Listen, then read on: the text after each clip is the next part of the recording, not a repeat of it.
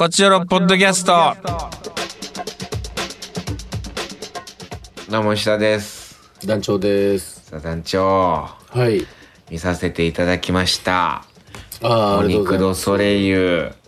はい。いやー、お疲れ様でした。あー、全いやー、ステージ無事、はい全ステージ終わりまし終わた。って。で、あちょっとすいません、更新も遅くなってしまいまして、ゴールデンウィークでちょっと休ませていただいて。あーあの、でもね、本当に感動してしまったよ、私は。あら、ありがとうございます。もう、ギャン泣き。ギャン泣きね。ギャン泣き。もう、うんボロボかロ。買ってもらえへんかった子供ぐらい。びっしょびっしょに泣いてた。本当に。あら。これ買ってーっつって泣きわめくぐらい。びっしょびしょ終わった後なんなんで泣いてんのかもわからん。もうマジで。でもみんな言います。泣いた人は。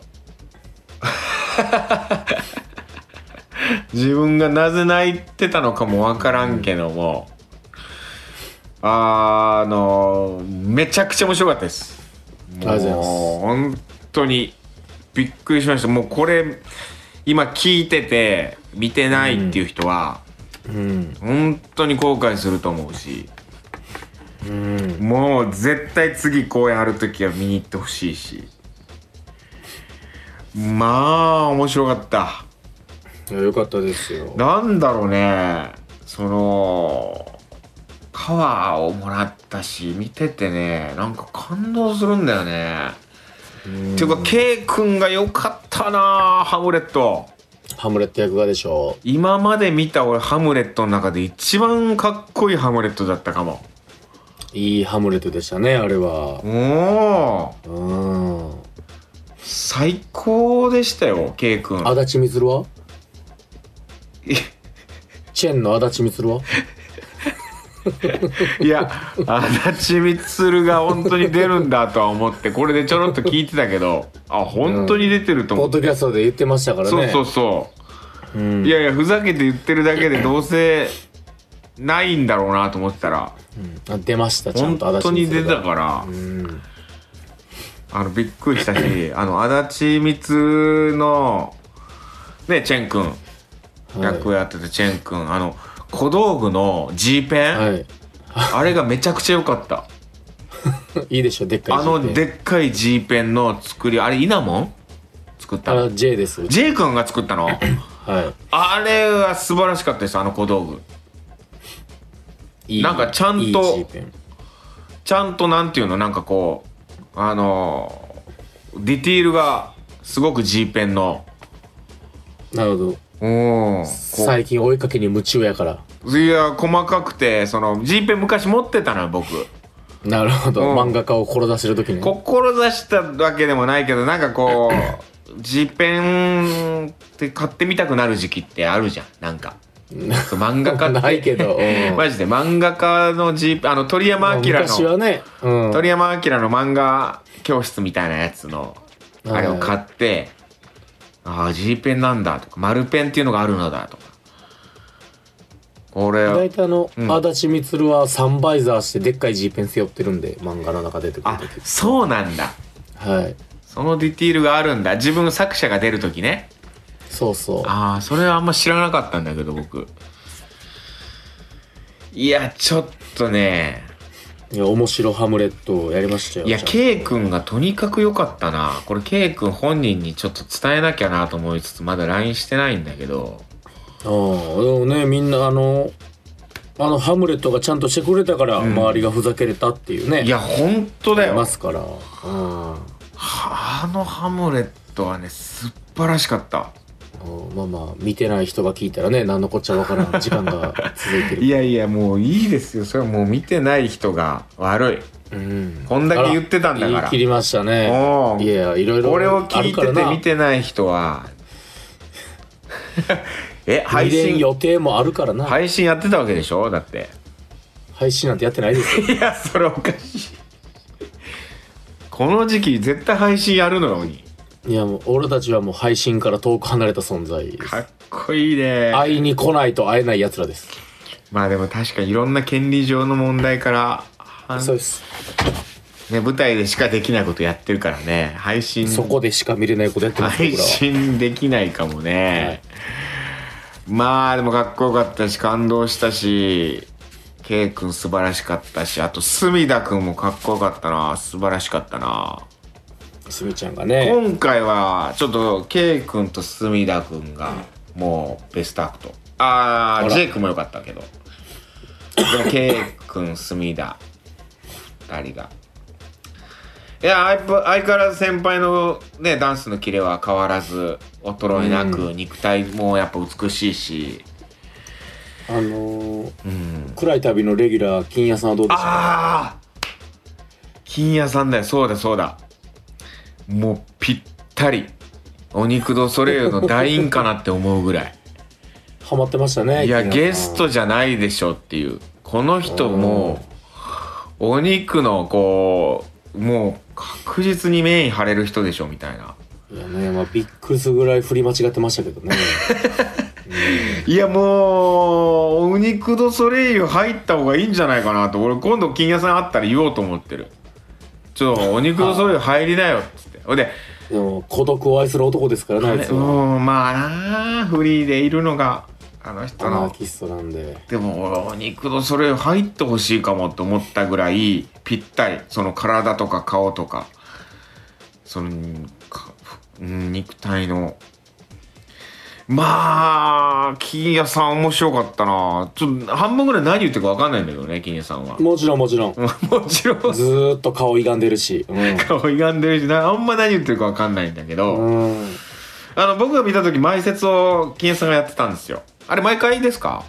マジあラップ誕生日ラップ誕生日ラップ。はい前説と誕生日ラップ。あれはもう6日だけです。僕の誕生日だけあれも素晴らしかったんですよ。その前説がそう受けまくってて金谷さんの前説が。あこの人前前説ってこんな受けるんだみたいな。出てきて。うん。すごいな度胸座ってるなと思ったし。まあ面白かったんですよねその誕生日ラップも。俺誕生日ラップも大体あんま何言ってるか分かんなかったんだけどだからそういうもんなんですよ。やっぱり金谷さんって。でもパフォーマンスとしてやっぱりねなんかこう目を見張るというかかななんか、うん。なんか見ちゃうっていう目がいっちゃうというか金谷さんやっを見て。心根が優しいのがにじみ出てますからねまあ金谷さんは。ねいい人なのが。いやーあれでしょ？だって東京からこう荷物とか運転してトラックで帰ってきたみたいな。そうですそうです今日。それ金谷さんも一緒だったの？いや金谷は違います。僕と杉浦さんで。あそうなんだ。それ金谷も一緒にね来てもらったらすごい楽しかったのに。いやもうパンパンで車があそうだったうっせやろってぐらい。そっかそっか。いやそうなんですよ。いやー俺でもなんかなんせでも K 君だな今回は。もう喜びますよ K 君がとにかくねうん。芝居はうまいしうん。あー一人やっぱラップもパフォーマンスもう何ちゃんと聞き取れるし。うん。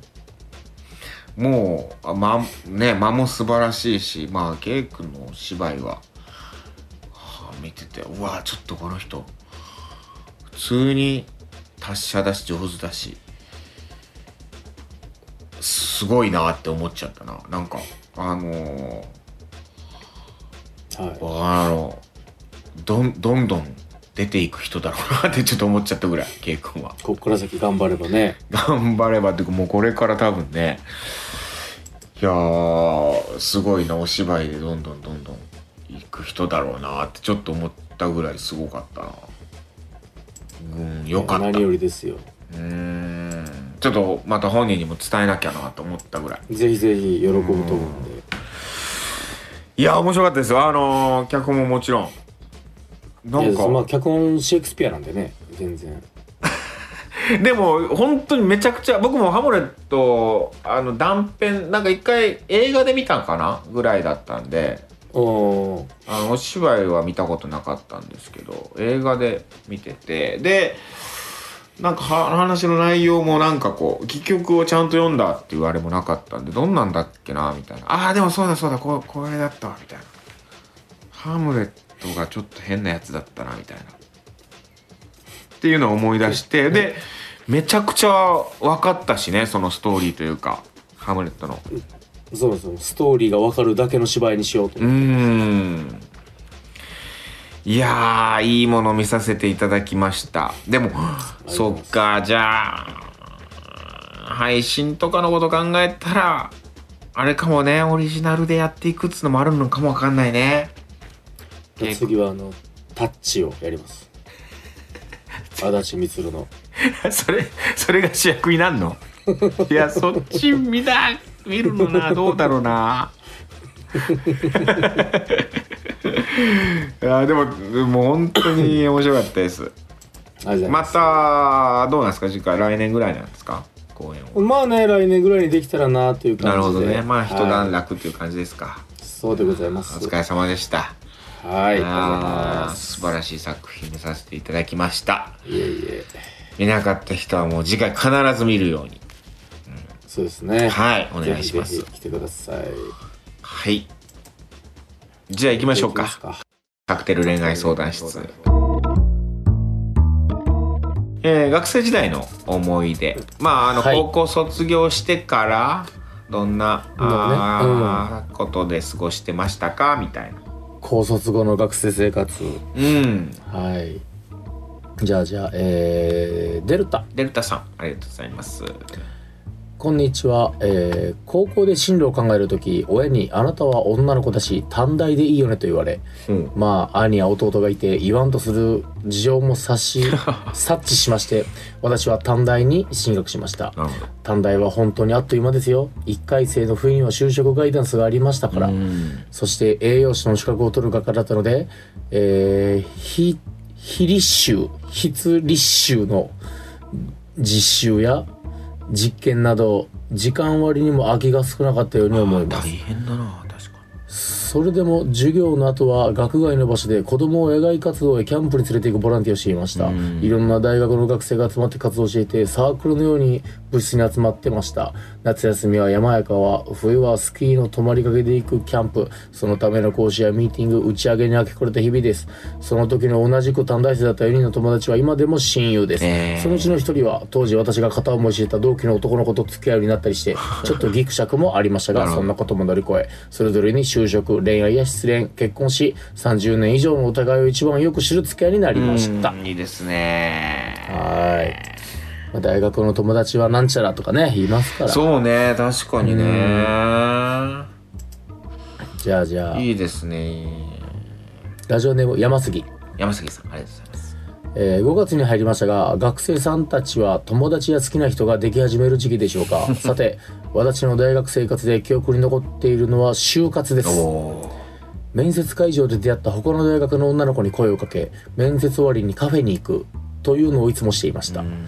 しまいにはそれが目的になり内定をもらうことが目標ではなくなっておりましたそのせいで卒業式まで内定をもらうことができず卒業式後にギリギリ内定をもらったことが思い出です。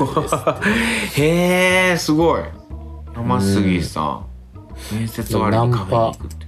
うーん。ナンパしてるじゃん。就活ナンパが目的になってしまったのね 就活でちょっと女の子のいや会就活をそうしたことないからね。ちょっと。そうね僕も全然。ってみたいのよね、うん。僕はちょっとだけしたけど OB 訪問みたいなのしたりとかあの面接はだから全然行ってないもんな最後まで。あのエントリーシートいくつか書いて出してくらいの。噂のエントリーシート。うわ書いてみたいな。全く就職気する気なく就職活動してたもんな僕あなるほど。うん。遊びの。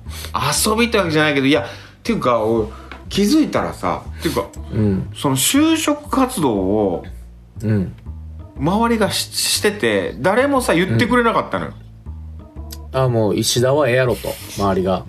っていうか大学ってそういうもんなんだよね。あの高校の時とかさこう先生とかがさ、うん。どうする？大学どこにする？そろそろ決めなきゃダメだぞとかさ。進路指導がねそうそうそう。どこ、うん。今ここだとさあー志望校を出してとかさ、うん。でこういうふうにしていこうとかって進路指導がある。で、うん。大学ってしその就職指導みたいなんてないわけよ。ああなるほど。自分から動き出して自分からその就職のねそのあれをその情報の方に行ってとか行かないと、大学のねもちろんそういう指導してもらうように自分から行くとかでリクルートのネットに登録するとかはい。自分からこう情報を集めていかないとかん全然何にも誰もさ、うん。気にかけてくれないのよ。就職活動してるとかって言言われないのよ。そいつの自由ですからね。当然なんだけどさ、うそんなの。で僕はもちろん演劇ずっとやっちゃってたからさ。そんなことよりヨーロッパキャンプそうそうそう。次の公演とかさその次どこ劇場を抑えるかみたいな。うん。でその周りが就職活動とかし始めてうん。うわちょっとみんなやってんのかみたいな、うわじゃあ俺もやっといた方がいいかなとかって思い出して。はいはいはい。別に就職する気もそんななかったんだけど、うん。とはいえこうお芝居だけで食っていくっていう気概もなかった別に。そこまでうん。あのこれで食っていくんだこれで劇団でやっていくんだっていう話も誰ともしてない正直。劇団の話し合いみたいな。ふんわり。やかふんらわり今ここやから。そうそうそうそう。だってみんな卒業のタイミング違うからさ。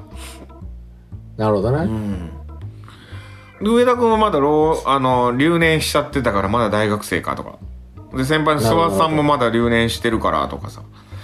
はいはいは うわ卒業かみたいな。ほいで同じメンバーでね別のねもう辞めてって俺は就職するわとかっていうやつもいたりしてあそっかいうんみたいな、うんうんおーでも役者として食っていくってわけじゃないしなみたいな。なるほど、ね、じゃあヨーロッパ企画続けようかなみたいな。でも周りなんか就職活動してるし俺も就職活動しといた方がいいかみたいなんでなんかこうプレッシャーが。そうおいでなんか OB 訪問みたいなのあるからじゃあ行くみたいな。あじゃあちょっと一緒に行こっかとかっつってなんか友達と行ったりしつつみたいな。ほんで進路指導なんかそういう学生センターみたいなとこ行ってこういうのあるけどじゃあこれエントリーシート書いてみたいな。一応やったけどみたいな。それがネズミ講で。水耕で。いや変なところで。よく見たらなぜか銀行ばっかり行ってたけどねなんか。あエリート志向やったんですいやなんかなんだろうね。なんか銀倍返し志向が。なんか銀うん行ばっかり。銀行と NHK 受けてたな。なんかエントリーシートえー銀行員石田もいたかもしれないわけですね、もしかしたら。そうね。懐かしい就職活動。まあ応募してませんという感じですけど。はい。えじゃあ次、はい。ペンネーム松さん。松さ藤の花も満開な季節となりました。あいいです梅雨のようなお天気が続いていますがお二人様はお元気でしんありょうか？がとうございます。元気ですさて高校卒業後は短大へ進学しました。私は付属の高校から進学したのですが同じ高校から進学した友達に誘われて社交ダンス部に入りました、ええー入部時は4年生1名2年生1名に新入部員という構成だったので、短大なのに4年生、うん、ー、ほんまやな。1年生の時からレギュラー出場のメンバーが必要となり私も選ばれてしまいました、えー実は高校まで部活はがっつりやることもなく過ごしてきたのでびっくりするほどの練習量の上に早くレギュラーとして競技会に出られるようになるための練習もあり短大生としての遊びもせず教職も取らずのダンス三昧の2年間プラス現役 OB で3年間でした。ほそしてその時のリーダーが旦那となり結婚生活も30年を超えました。あの時友達に誘われず部活に入ってなければ今はどんな生活をしていたのかなと思います。へえ松さんは社交ダンス部のそのリーダーえその相手役だったって方なのかな？ねどうなんでしょうね。どうなんでしょうね。まあ、でも社交ダンスってやっぱもう肌触れ合う情熱的ですから、うん。ダンスにもよるけど、うん、ダンスいいですね。三昧。いや素敵うん。僕も60超えたら社交ダンス始めようと思ってます。なんで？いや多分人と触れ合うことなくなるやろうなと思ってなるほどね。60超えたら。あなたダンスね上手だし。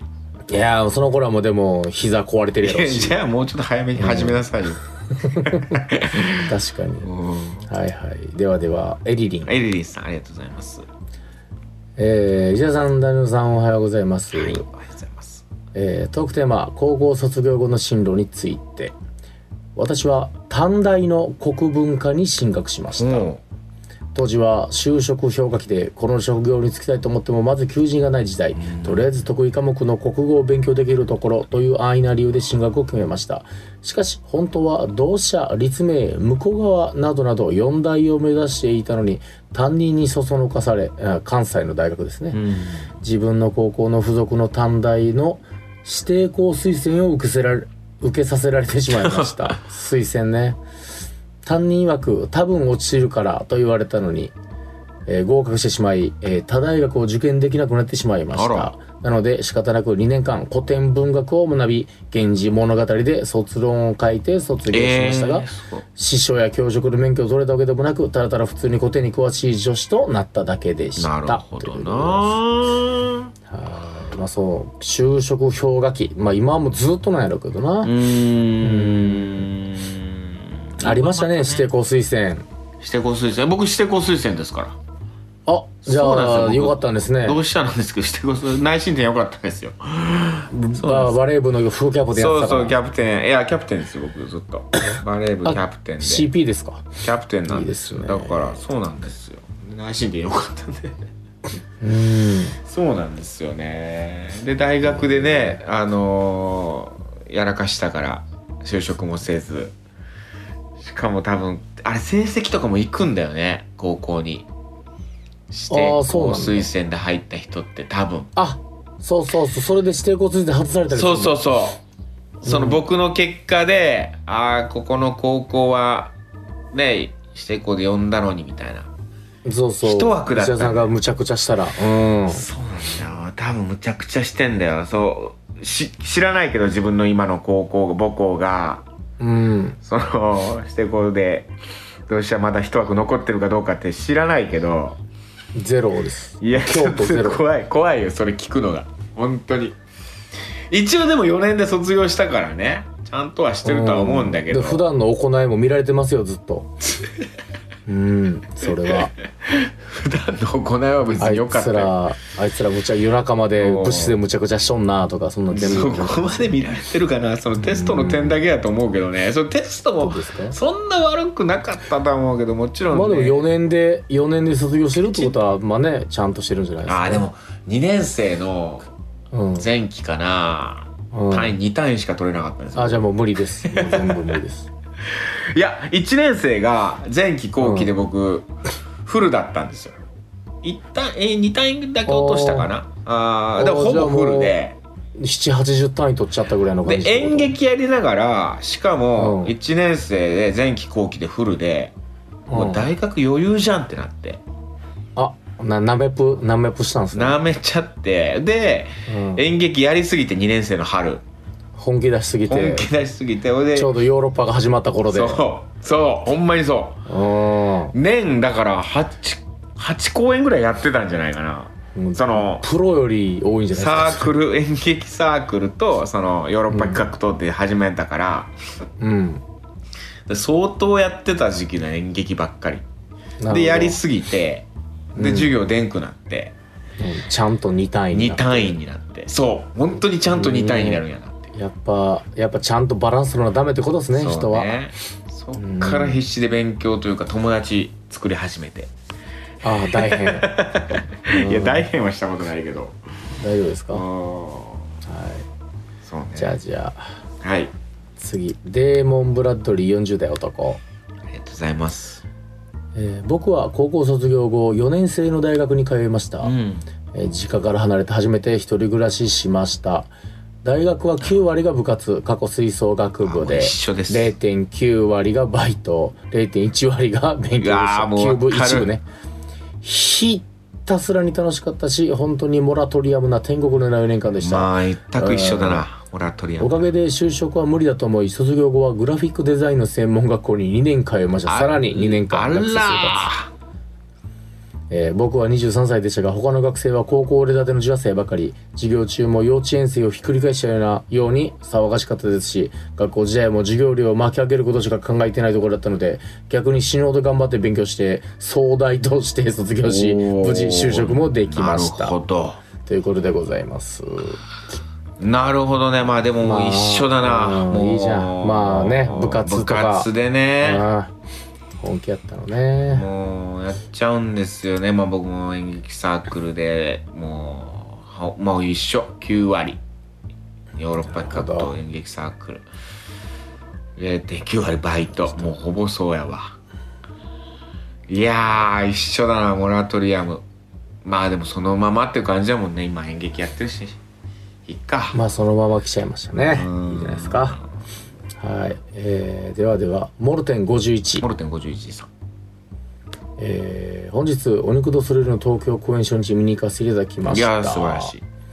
はい、幸せな2時間ありがとうございました。また医者さんにお会いできたのも嬉しかったです。ああ本当ですか。はい。なんかシールをサクッといただいたって書いてますけどね。はいはいそうね。あなんかやっぱりねこうこういう時期だったんでなかなかこそうさもう基本的にはやっぱできないうんでねあんまり。はい。うん。じゃあじゃあトークテーマ高校卒業後の学生生活。大学に進学して進学して勉強もそこそこに格闘技のような球技の部活をやっていたくらいです、うん。うんちなみにその時の背番号今でもラジオネームにつけたり車のナンバーに選んだりしてます。51か、51えー紹介できるような面白いエピソードは思いついてませんでしたが初お肉の感想を伝えしたくてメールを送らせてもらいました。ありがとうございます。え初メール？モルテン51さんって。おあったっけ？今まああそうでなんじゃない？初めてうん聞いた感じのこうラジオネームだけど。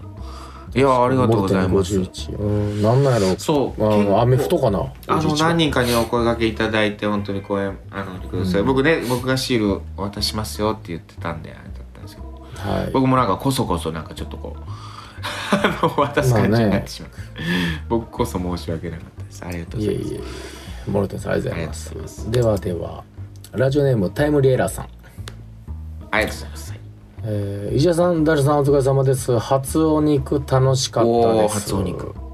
はい。えー、つい石田さんのインスタストーリーの左下に映ってた観客が私の彼氏です。へえ えー、いいですね。えー、そうなんだではでは、トークテーマ、高校卒業後の学生生活。私が通っていた専門学校は繁華街にあり、大学で言えばキャンパスごとに、えー学部が分かれているように、ビルごとに音楽、ダンス、声優系、漫画、デザイン系、動物系、医療系と分かれています。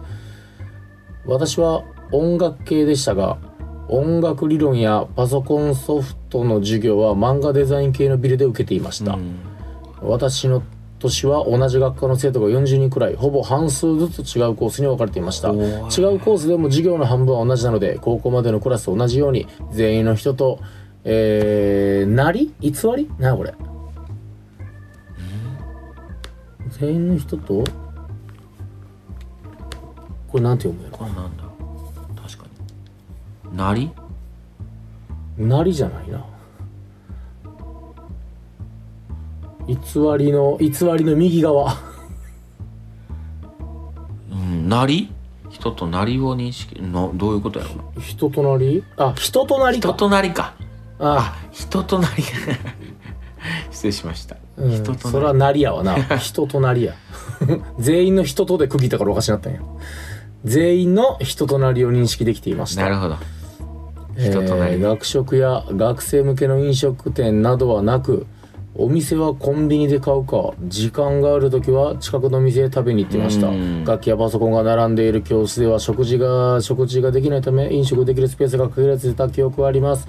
一限は9時過ぎから夜は21時までだったはずです、うん。私は必修ではない授業を取ったり他の系統の学生も参加できる部活に入ってたりで平日は学校にいる時間がほとんどでした。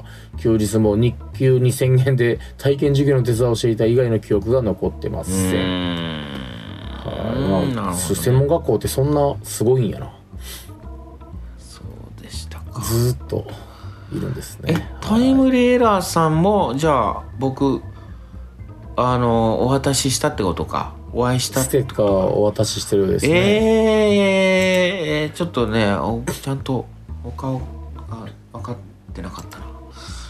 誰が誰というあ りがとうございます、はいつって、えー。さあと渡していったから、ありがとうございますでも本まあ、お会いできた最後ですかね、当にはい。最後やとばしやっとばしさん。えー、伊田さん大事なこんにちは、やとばしです。東京公演拝見しました。自由で混沌として、最後はラブでお肉でしたね。うん。次回テーマ高校卒業後の生活。大学進学し卒業もしましたが黒に近い灰色の日々でしたうーん。素晴らしいメールでございました。黒に近い灰色、提案新しいステッカー作りましょああうということであのあなんか送ってくれてるこれ。ヤトバシが書いたんであろう石田さんと味噌みたいな。はい。映画。なるほどね。あ確かにね新しいステッカーね作ってね。送られてきておりあます。ーでもそれはいいかもね。確かに新シーズンだしステッカー作ろうかな。なんかしステッカーデザイン募集しようかな。こうファンアート的なやつで。こちよろファンアート的な。今ねあのツイッターのあのあれにさせてもらってるやつもすごく良くて。なるほど。ちょっとじゃあステッカーデザイン案募集にしようかわかりましたもう書いて書いたやつを。うん。なんかこうどういうシールにするかシールのなんだろうまあタイトルかなこちらヨーロッパ企画福岡支部のタイトルと。ああだから絵とかじゃなくてもタイトルとかでもいいと？はあ入れてほしいかなと。えー、とえー、と、うん。その名前とラブ FM りのました。うん。あのーラブ FM えー、の やばいラブ FM って周波数なんだっけ？えー、70何歩です。76.5とかじゃなくて。76.5とかこういうのすぐ言えなきゃダメだよな。そうなんですよね。76.1惜しい。かすった。76.1メガヘルツ。うん。これって今って FM、AM とかどうなってんの？さあまあでもみんなラジコで聞くからほぼこれで合わせたことないやろうけど。まあそうなんだよねうん。今ねまあそうね。ラブ FM だけ入れよっかなじゃあ。周波数は入れなくていいか。まあそこは自由でってことですか？そうねデザイン案。じゃあラブ FM のロゴ。これでもロゴのあれってデータってみんな持ってないか？うん。それはじゃああのなんとあその書いてもらったらこっちでなんかうまいこと入れるようにしようかな。なんかここにロゴが入ります的な感じとかなんかちょっとイラストでパッと書いといてもらったら。ああなるほど。ロゴデータはこっちで用意して入れるんで。じゃあもう絵だけその大元の絵だけあればいいってことですそうね。イラスト。うん。もちろんその上手下手関係なくってことですもんね。あと時間帯を入れてほしいかなあ9時9時半。9時9時半はい。これだからポッドキャストの方じゃなくて本当本放送の方のステッカーって感じか。めっちゃくちゃお願いすること多いやん。メモって。えっと番2組の、件ぐらいしか来ないんじゃないこれ。えー毎週火曜日の9時はい。9時半。はい。であとラブ FM のロゴ で大きさとかそのあれは皆さんそれぞれで考えてください。その丸がいいのか四角がいいのか、長方形がいいのか、はい。はい星型がいいのかとか。ううなんかそのシールのデザイン案は皆さんでちょっと考えてみて。こんなん言ってて何にも来んのかな？こむずいよ。絵心ある人しか来んよ。でもねこう結構多い気がするんですよ。こっちを聞いてる方ってなんあからイラストとか。絵師が多いですか？うん。ちょっと皆さんお願いしますよ。あのね。はい。ちょっとぜひご協力していただければ。新作ステッカー作りましょうじゃあ。ね。採用された方はどうしよう、なんかこう。すっごいお礼を言う。なるほど、30分お礼を言う そうね。ななんか考えますわじゃあ。私物、はい。私物をあげるとか。あ石田さんの。西田の私物。わかりました。あのいつも秋口によく来てるあのボロボロのトレーナーでいいです。か あれもう捨てた。あれもうなくなったあ捨てたんですか？捨てたな残念。なんか私物をプレゼントにしようかな。はい採用された方は。ちょっとはい。はい、えー、ステッカー案お願いします。どうしようかな来週トークテーマ、そうステッカー案見ていくって言ってもねなかなかあれだもんなその見せれないから、ね、見せれないからな、うん。うん。ステッカーの話にしようかなじゃあ。でもステッステカーッカーの話。ほう。トークテーマステッカー。ステッカーって、いな何に使ってる？ステッカーの話。ステッカーの話変か。うーん。ステッカーの話は変かさすがに。うん。まあ、なかなかピンポイントなねトークテーマだなと思いましたちょっとピンポイントすぎるか。なんだろう。なななんだ最近なんだ。出ないですか？ゴールデンウィークの演出だとかですか？ゴールデンウィーク。でもこっからベタな。5月。うん5月5月うーんなんだろうな。さつき病。うわ全然パッと出てこないな。今回あれもなかったもんねその。確かに。ああんもなかったもんね。なかったです。新しいお客さん多かったね。お肉ドソレイユそういえばああでもそう初めて。の人が多かった気がする。その若い人が多かった気がするもん周り見て。あ本当ですか？若い女性が多いなっていう。あのあ僕らの感覚は違って、うん。むちゃくちゃ男の人増えたなってイメージ。あ本当？うん。だからむちゃくちゃ女性ばっかりやったんですようちの客って。ああへえあででもなんだかんだもう半分ぐらい男性になってのぶという笑い声が増えましあいい。それはそれでいいんじゃない？たうんでもモテたいからさ、なるほど。うん、モテてなかったけど今まで。別に。僕が外出たらみんな嫌がってなんか逃げて帰ってたけど。おかしな話やで。うあそういう意味では推し推しの話とかもしたっけ？したよな推し。そう。うんどれをしたんかもわからんくなるな。もう大体してるもんなもうその。大体してるんよ。だから言していいんすよだから。あそうね。逆に言うともう一周よ。あ今の推しがあるから絶対に。うん。でもつい最近した気がするな推しの話。確かにエリリンの推しとかよう聞いてる気するもんそうだね。何度も聞いてるなエリリンさんのうん。推し、俺なんかエリリンの推しをよ、うん。うん、聞いてる気するもんな推し活。じゃあ韓流ドラマ。あーあー好きなドラマとかも前聞いた気がするもんねなんかね。あーでも好きなドラマって読んだ記憶ないけどな。本当？だってうん。好きなドラマななんかい言うてましたビーチボーイズとか僕読んでた記憶あります？なんか昔のなんか好きなドラマみたいなの募集した記憶がある気がするんやけどそんななかったっけ？もう記憶もおかしなってるもんな、もう記憶もおかしになってる違う世界線の自分が来てるんかもしれない。あーあいいじゃないですか？好きなドラマの話で。好きなドラマの話しよっか。まあでも石田さんが絶対見てるドラマの話とかしてるから絶対してるな。してるしてると思う。うーん。アメドラにハマってるとか話絶対してるからあじゃあ好きなブランドでいこう。服。ああいいですね。あんましてないと思うんだよな。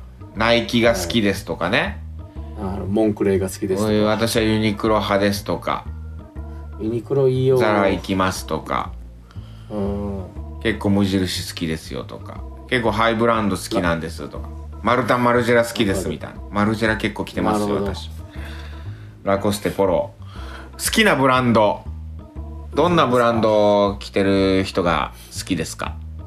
自分が好きっていうのもいいしあのねこう異性がどういうファッションしてたら好きですか？みたいな。古着古着が好きですみたいなのもいいですし。うん。やっぱ財布はビトンやったらちょっとうってなるうってなるとか。あるかもしれないですもんね、うん。はい行きましょう。じゃあ好きなブランドで話し合いましょう、といったところで今週以上です、はい。また次回も聞いてください。さよなら。さよなら Love FM Podcast. ラブ f m のホームページではポッドキャストを配信中スマートフォンやオーディオプレイヤーを使えばいつでもどこでもラブ f m が楽しめますラブ FM.co.jp にアクセスしてくださいね Love FM Podcast.